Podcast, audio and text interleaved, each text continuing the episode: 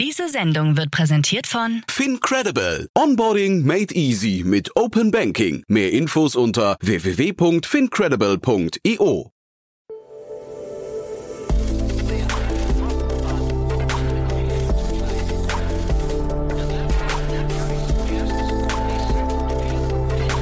Startup Insider Daily. Investments und Exits.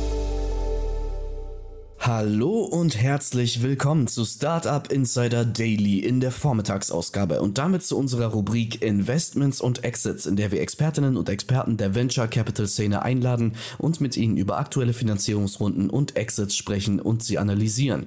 Heute mit Otto Birnbaum, General Partner von Revent, und wir sprechen über Lottie. Das Londoner Unternehmen erhielt kürzlich in einer von General Catalyst angeführten Kapitalerhöhung 7 Millionen Euro und bringt es damit auf eine Bewertung von über 52 Millionen Euro.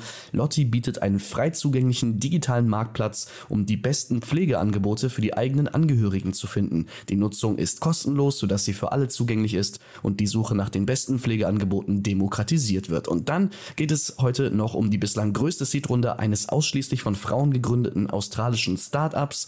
Georgia Vidler und Kate Lambridis, ehemals bei Canva, haben die personalisierte Gesundheitsplattform Human gegründet und in ihrer Seedrunde 10,15 Millionen US-Dollar eingesammelt. Das Produkt soll das Googeln von Krankheiten überflüssig machen, die Forschung vorantreiben und Kosten im Gesundheitswesen senken.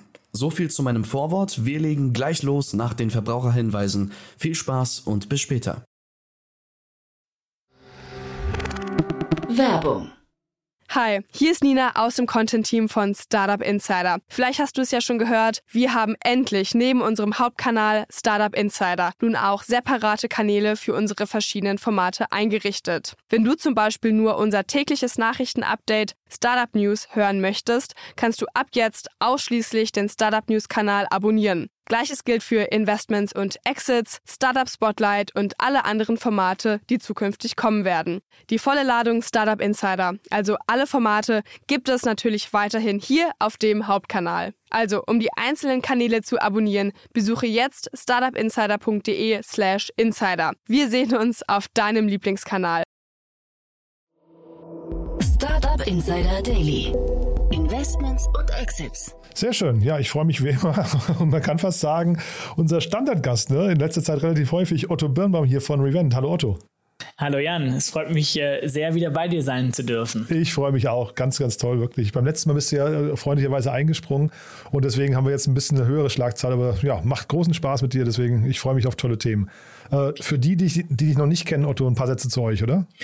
Ja, sehr gerne. Also ich bin Otto Birnbaum, ich bin einer der General Partner von Revent. Wir sind ein 60 Millionen Early Stage Impact Tech Fund. Das heißt, wir investieren in Technologiefirmen, die mit ihrer Technologie signifikant positiven Impact für die Gesellschaft und den Planeten haben. Unsere drei Investitionsbereiche sind Healthcare, Klima und Empowerment.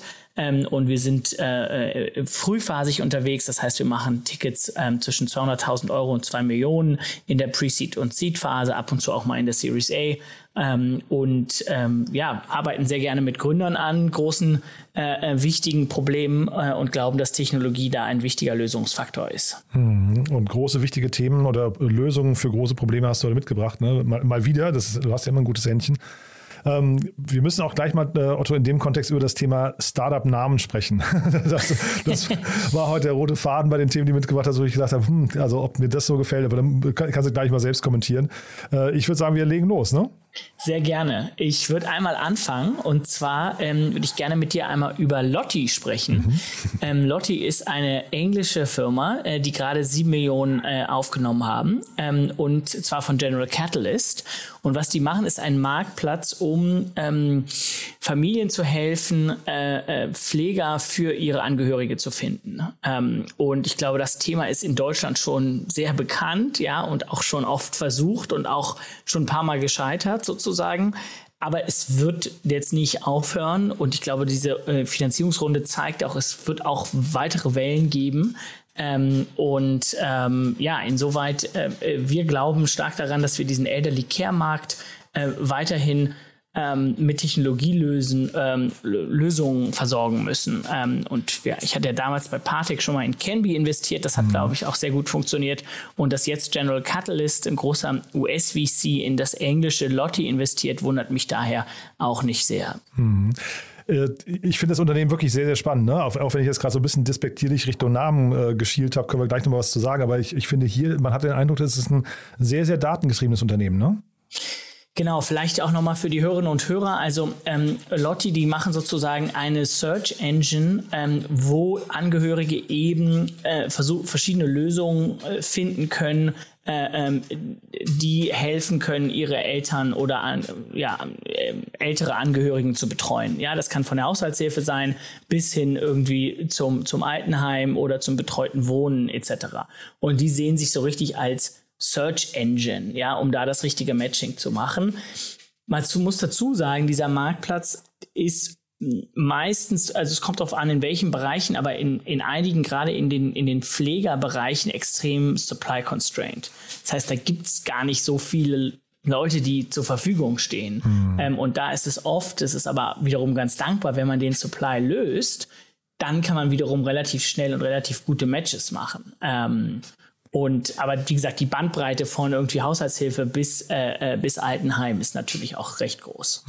Ja, Supply löst aber zeitgleich, ich glaube, selbst der Frust, wenn man wirklich Bedarf hat, ne, und dann ist ja, das sind ja meistens so Situationen, die einen sowieso im Alltag schon überfordern, wenn man dann wirklich Bedarf hat und man bekommt die ganze Zeit quasi am Telefon gesagt, nein, wir haben für Sie gerade keinen Platz oder wir haben für Sie gerade keine Zeit. Ich glaube, das ist auch mega frustrierend. Und selbst das könnte ja so die niedrigschwelligste Form vom Matching sein, ne? Mhm, absolut, absolut. Und dieser Markt wird in den nächsten Jahren einfach heftig wachsen. Ja, ja. Einfach demografisch werden wir immer mehr davon brauchen. Insoweit glaube ich, dass wir da noch mehr sehen werden. Und auch viele Sachen, wo wir vielleicht vor 10 Jahren gesagt haben, habe ich schon mal versucht, hat nicht geklappt, macht Sinn, nochmal mit neuen Augen zu betrachten. Ich hatte gerade mir die ZDF-Doku Utopia angeguckt, über die quasi Trends aus dem Silicon Valley, und da haben sie nochmal irgendwie den Omnius, heißt er, glaube ich, von Elon Musk, den Roboter, der ja auch theoretisch für die Pflege gedacht sein könnte, ne? Dieser humanoide Roboter, den haben sie da nochmal gezeigt. Das könnte nochmal so ein Gamechanger sein in dem Bereich, weil natürlich, also ich weiß nicht, selbst wenn so eine Plattform richtig funktioniert, ob die hinterher alle Probleme oder den gesamten Bedarf zumindest lösen kann, ne? Ja, das wird auf jeden Fall eine Herausforderung werden. Ja. Aber ihr seid da generell positiv, weil du sagst, ihr seht halt relativ viele Lösungen auch, oder Lösungsansätze? Wir sehen einige Lösungsansätze. Wir haben jetzt mit Revent noch nicht investiert, aber schauen uns das sehr eng an. Also auch alle Gründer, die in dem Bereich was tun, sehr gerne bei uns melden. Und wir sehen einfach das Riesenproblem. Ja, wir sehen das Riesenproblem, dass wir immer älter werden und dass wir nicht im Alter genauso weiterleben können, wie wir vorher gelebt haben. So ist das. Man braucht irgendwie Haushaltssupport oder andere Formen der Unterstützung. Und das ist nicht ganz einfach. Das ist nicht einfach für die Angehörigen, ist nicht einfach für die Betroffenen. Und da glauben wir, dass sozusagen von irgendwie Marktplatz bis hin zu irgendwie auch einem betreuten Wohnen oder Seniorenwohnung im Real-Estate-Bereich, da einiges passieren wird in den nächsten Jahren. Ist eine relativ kleine Runde noch, ne? Würdest du sagen, das ist ein kapitalintensives Business? Also das hier ist ja jetzt sozusagen ein Marktplatzgeschäft. Insoweit ist das da relativ wenig kapitalintensiv, ja, weil die Leute nicht auf die Payroll nehmen, sondern wirklich nur die jeweiligen Anbieter matchen. Ich glaube, das Interessante an der Runde ist, dass sie haben ich glaube, im Februar oder so, Anfang des Jahres, genau, haben sie eine 3 Millionen Seed-Runde gemacht und jetzt sozusagen 6 Monate später nochmal eine 7 Millionen A-Runde. Ja? Und das ist, glaube ich, das Interessante, sind diese Dynamiken, so ganz schnelle Take-Ups sozusagen zu haben. Das heißt, ich kenne jetzt deren Zahlen nicht, aber mich würde jetzt nicht überraschen, wenn die in den letzten 6 Monaten stark gewachsen sind. Und das dann dazu geführt hat, dass ein General Catalyst dann sozusagen so früh dann da eingestiegen ist. Total. Nee, Marktplatzmodell, das stimmt, ist immer wahrscheinlich so mit das Kapitalärmste eigentlich, was man machen kann. Aber du hast ja gerade sehr viele, sag mal so, Zusatzszenarien skizziert, wo die noch, oder Märkte, wo die noch reingehen könnten, ne? Und da kann es natürlich dann sein, dass das so quasi, wenn man sich so einen Markt immer so Scheibe für Scheibe erarbeiten muss, dass das jedes Mal auch mit hohen Kosten verbunden ist, ne? Ja, und man muss dazu sagen, die Marktplätze in Deutschland im Altenpflegebereich haben nicht so funktioniert bisher. Nicht so einfach. Ja? Ich kenne jetzt nicht die genauen Details von allen Anbietern, Aber es ist eben so, dass die Pfleger da nicht auf der Straße rumlaufen und dass man dann eben andere Modelle brauchte. Und so ein Kenbi zum Beispiel, die helfen ja sozusagen Pflegern die Pflege komplett neu zu denken. Aber die haben eben auch Pfleger auf der Payroll. Und das ist eben nochmal ein ganz anderes Modell, ist auch ein anderer Markt. Und dazu ist es eben auch wie bei vielen Healthcare-Märkten eben sehr, sehr stark regulatorisch auch getrieben, und da ist eben in England sicherlich anders als in Deutschland, anders als in Frankreich. Da muss man immer sozusagen schauen, inwieweit man sich da anpassen muss. Ja, ich hatte eine der Gründerinnen von Kenbi hier im Podcast, und die hat aber auch erzählt, dass das Thema Vertrauen natürlich auch extrem wichtig ist, ne, bei so einem Modell, und das kann natürlich dann wiederum gegen den Marktplatz sprechen, ne, weil sonst hast du ja sehr viel mit so Zertifizierung, Vorauswahl, Durchleuchten des CVs und solchen Geschichten vielleicht auch zu tun, ne? Ja, und gleichzeitig ist natürlich auch ein großer Wert von dem Marktplatz, wenn sie das gut hinbekommen, dieses Vertrauen, die Leute zu wetten, alle Personalien hinterlegen, dass du über den Marktplatz sozusagen gerade dieses Vertrauen herstellst, was eBay damals mit PayPal gemacht hat. Stimmt. Ja, das hat sozusagen dazu dann geholfen, dass die Leute sagen, okay, wenn ich kann mein Geld jederzeit zurückfordern, jetzt kaufe ich. Ja. Das stimmt schon, aber zeitgleich Altenpflege bedeutet ja, du bist vielleicht mal mit einer alten Person allein in deren vier Wänden, ne? Und ich meine, da beginnt halt so, finde ich, auch das, wo das Vertrauen vielleicht nochmal eine andere Dimension hat als jetzt nur bei PayPal. Ja, total. Nee. Und deswegen ist da zu wissen, dass vielleicht, weiß ich nicht, alle Pfleger auf der Plattform wirklich gescreent wurden, alle Personalien sind da, die wurden alle mal getroffen. Wenn irgendwas vorfällt, kann man auf die zugreifen, man kennt die Adressen, man hat die Ausweise. All sowas ist da sozusagen ganz wichtig mit aufzubauen. Weil selbst so ein Tinder fängt jetzt an mit irgendwelchen CV-Checks, ich weiß nicht genau, wie sie das nennt, ne? Aber also selbst in solchen Bereichen, und da hast du es ja zumindest in der Regel mit Leuten, die sich dann, also zu tun, die sich dann wehren könnten oder weglaufen könnten. Hier hast du ja vielleicht nochmal eine ganz andere Dimension. Aber okay, du hast noch ein zweites Thema mitgebracht, und das ist jetzt der zweite Name, wo ich gedacht habe, also SEO-seitig so richtig cool. Also wir können ja mal einen Test machen, Otto. Was denkst du bei bei Crunchbase, wie viele Unternehmen mit dem Namen Human gibt es dort? Ja, gute Frage. Ja. Weiß nicht, 15? Ja, 13 Stück, ja genau. Ne? Und also ja, gar nicht schlecht. Ja, nee, gar nicht schlecht, wirklich. Und das finde ich aber dann, und eigentlich noch zwei, hast du recht, zwei, die heißen Human Plus. Also von daher bist du eigentlich sehr, sehr, sehr gut getroffen. Und das finde ich ein bisschen schwierig, dass man dann so ideenlos wird, weißt du, in diesem Wettbewerb bei der Namensgebung. Ja, also das ist total lustig.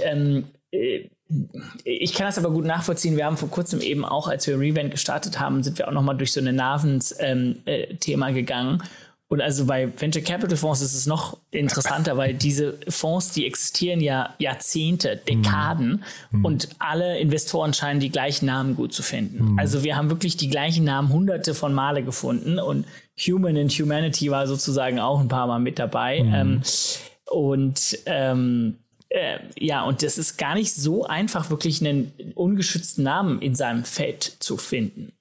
Insoweit, also ich bin mal gespannt, ob sie den Namen Human überhaupt behalten können. Wie du schon sagst, so, ist schon 13 Mal auf Crunchbase. Das heißt, den gibt es wahrscheinlich schon 130 Mal. Das heißt, also gerade im Healthcare-Bereich, ist gar nicht so einfach, das so wirklich dann zu verteidigen. Also gerade Meta wird ja gerade verklagt von zwei anderen Unternehmen, die auch Meta heißen. Also man merkt da, das ist dann möglicherweise auch ziemlich gefährlich, sich mit solchen generischen Begriffen da rauszuwagen. Aber gut, das war jetzt nur so am Rande. Sprechen wir mal drüber, was die machen. Das ist ja schon sehr spannend. Genau, also vielleicht ganz kurz dazu. Also die Geschichte hier ist, die Firma heißt Human, und die machen personalisiertes Healthcare, was wir sozusagen sehr, sehr spannend auch bei Revent finden.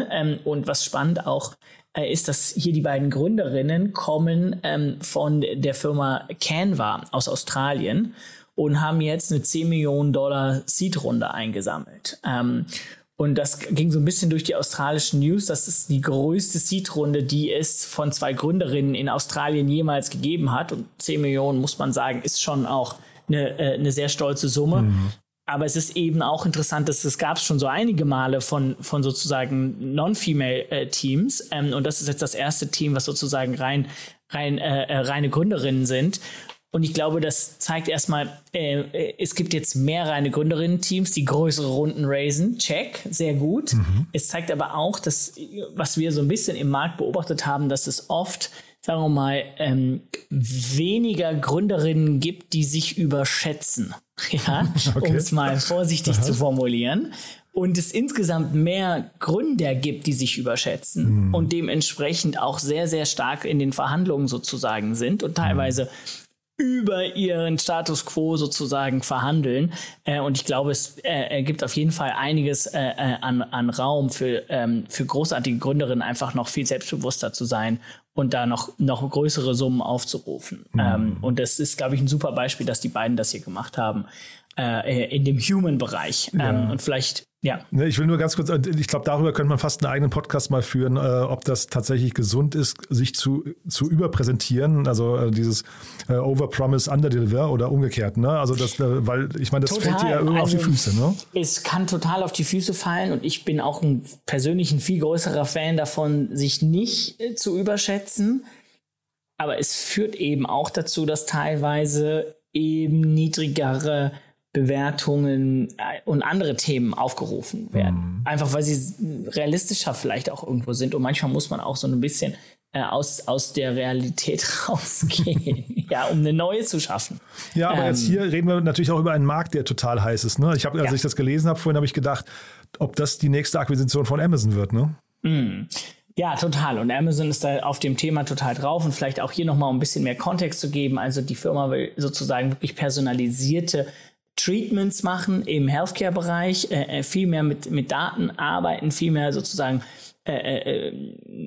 online zur Verfügung stellen. Und dieser ganze Healthcare-Bereich ist halt so verkrustet und sind so sehr, sehr, sehr hinterwäldlerisch, was Technologie im Zugangsbereich angeht. Ja, die haben wirklich ganz state-of-the-art MedTech-Themen von irgendwie Robotern, Geräten, Linsen, Messern, alles Mögliche. Das ist alles sozusagen super, aber wirklich sozusagen schnelleren Zugang zu geben, persönliche Daten zu sammeln, stärkere Recommendations abzugeben, da sind wir zumindest gerade in Deutschland noch sehr, sehr, sehr weit hinten dran. Und dass so ein Amazon da jetzt als nächstes reingeht, macht total Sinn, weil die natürlich einfach auch Zugang zu, ich sag mal, jedermann haben. Und jedermann braucht Healthcare. Ja, und dass man dann irgendwann Amazon Prime Health hat und dann auf einem Fingertipp sozusagen Zugang zu einem Arzt, das macht total Sinn.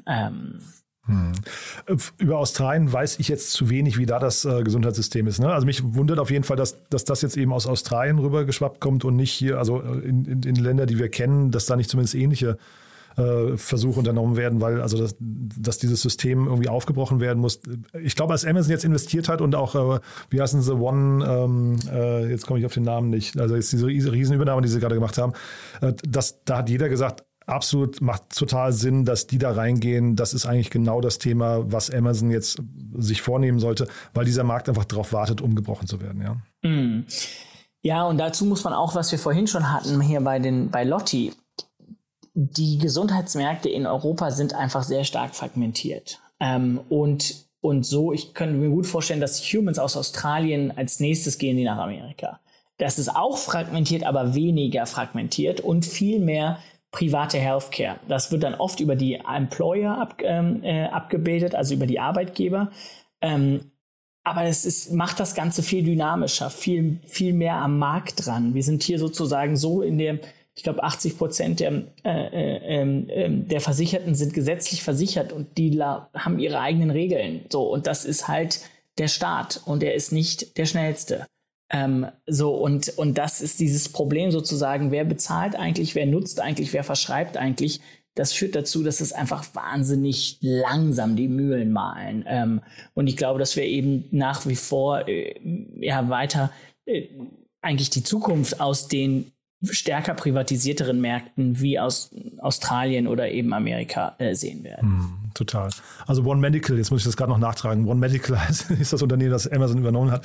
Hier kurz zu den Business Angels, auch sehr, sehr stark. Ne? Produktchef von Canva hat investiert, was ja irgendwie ein tolles Signal ist, aber auch der Mitgründer von Atlassian und so weiter. Also die haben auch da ein ganz, ganz starkes Line-Up irgendwie, zumindest wahrscheinlich, ich vermute mal jetzt in dieser Runde oder vielleicht war es auch eine Pre-Seed-Runde, die schon passiert ist. Aber auf jeden Fall sehr cool, oder? Ja, ich finde auch ganz besonders stark, dass es eben auch von zwei Frauen angeführt wird die beiden haben eine Produktperspektive.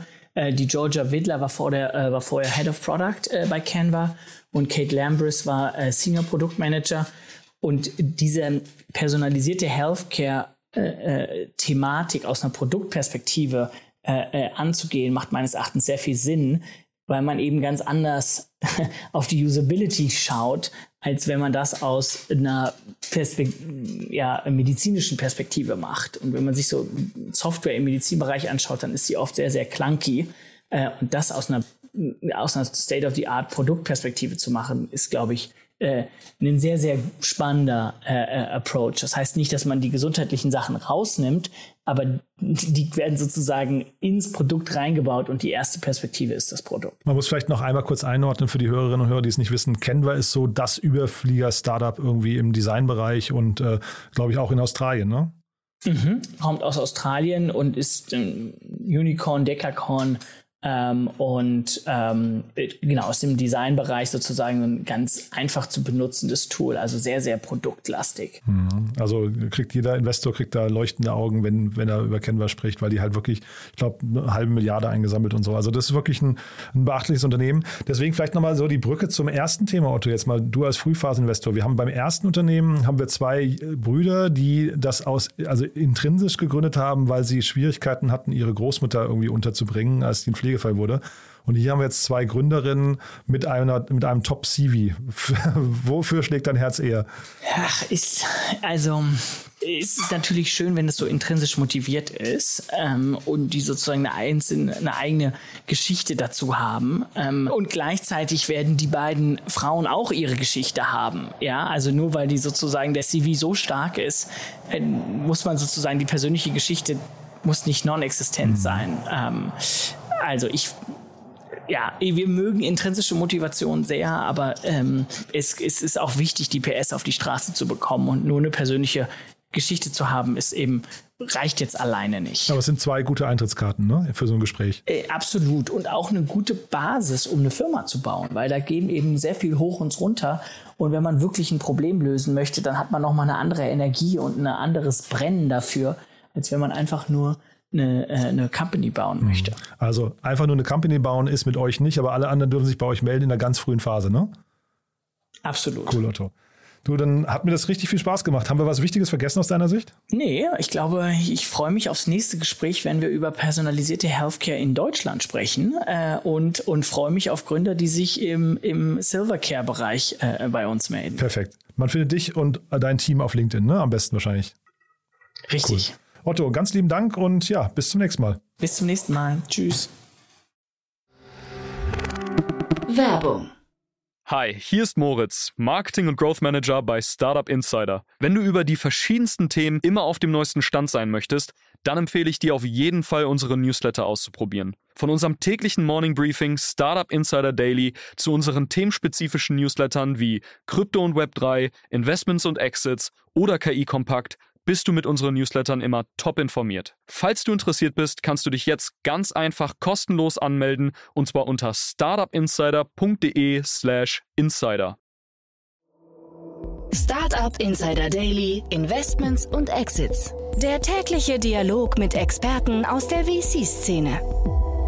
Das waren Jan Thomas und Otto Birnbaum, General Partner von Revent, über die Finanzierungsrunden von Lottie und Human. Nicht vergessen, wir sind schon um 13 Uhr wieder für euch da mit Justus Schmüser, Co-Founder von Cadmos, im Gespräch. Nachdem wir am 8. April schon einmal im Gespräch mit Justus waren, sprechen wir nun über eine Serie A Finanzierungsrunde unter Führung von Blossom Capital in Höhe von 29 Millionen €. Mehr dazu in unserer Mittagsausgabe. Für heute Vormittag war es das erstmal mit Startup Insider Daily. Ich wünsche euch weiterhin einen erfolgreichen Tag und hoffe, wir hören uns bald wieder. Tschüss und bis zum nächsten Mal. Diese Sendung wurde präsentiert von Fincredible. Onboarding made easy mit Open Banking. Mehr Infos unter www.fincredible.io.